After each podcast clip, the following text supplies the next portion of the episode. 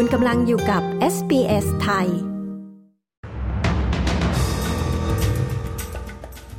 ตำรวจรู้ตัวชายก่อเหตุกราดยิงโอ๊กแลนด์แล้ว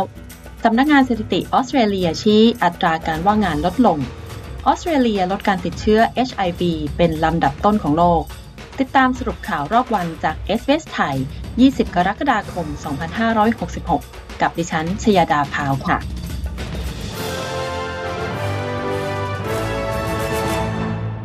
ตำรวจรู้ตัวชายที่ก่อเหตุกราดยิงในย่าน CBD ของนครโอ๊กแลนด์ประเทศนิวซีแลนด์ ซึ่งเป็นเหตุให้มีผู้เสียชีวิต 2 ราย และบาดเจ็บอีก 6 ราย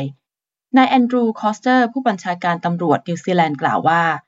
ก่อนหน้านี้มือปืนเคยถูกระวางโทษกักบริเวณภายในบ้านตัวเอง เนื่องจากคดีความรุนแรงในครอบครัว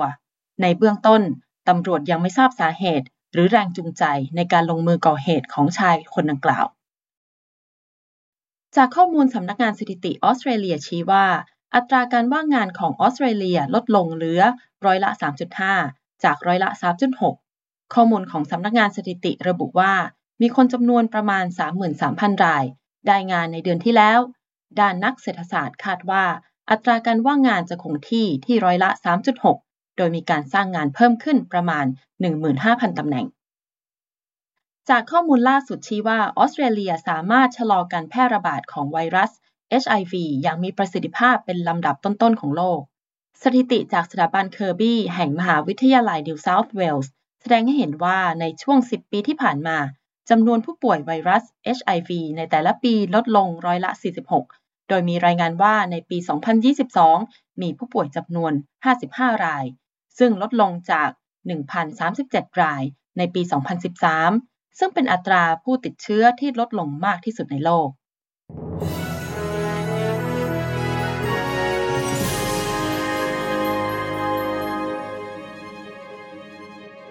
ช่วงนี้มาตรวจสอบราคาซื้อขายทองคำที่ประเทศไทยนะคะ ทองรูปพรรณรับซื้อที่บาทละ 31,229 บาท ขายออกที่บาทละ 32,400 บาท ทองคำแท่งรับซื้อที่บาทละ 31,800 บาท ขายออกที่บาทละ 31,900 บาท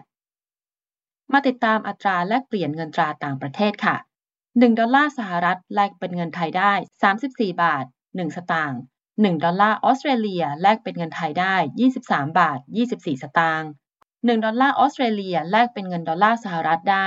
68 เซนต์ค่ะ มาฟังพยากรณ์อากาศทั่วฟ้าออสเตรเลียในวันพรุ่งนี้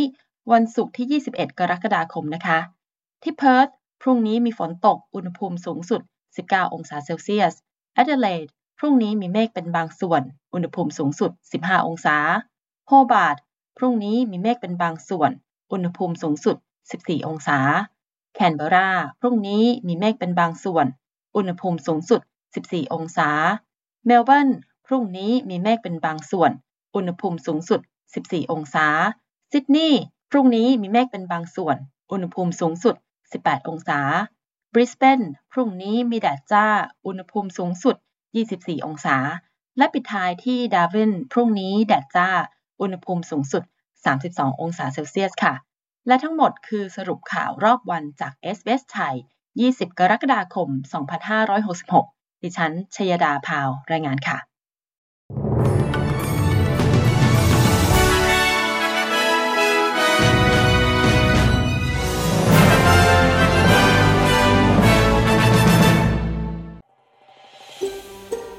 ฟังเรื่องราวน่าสนใจแบบนี้อีกใช่ไหม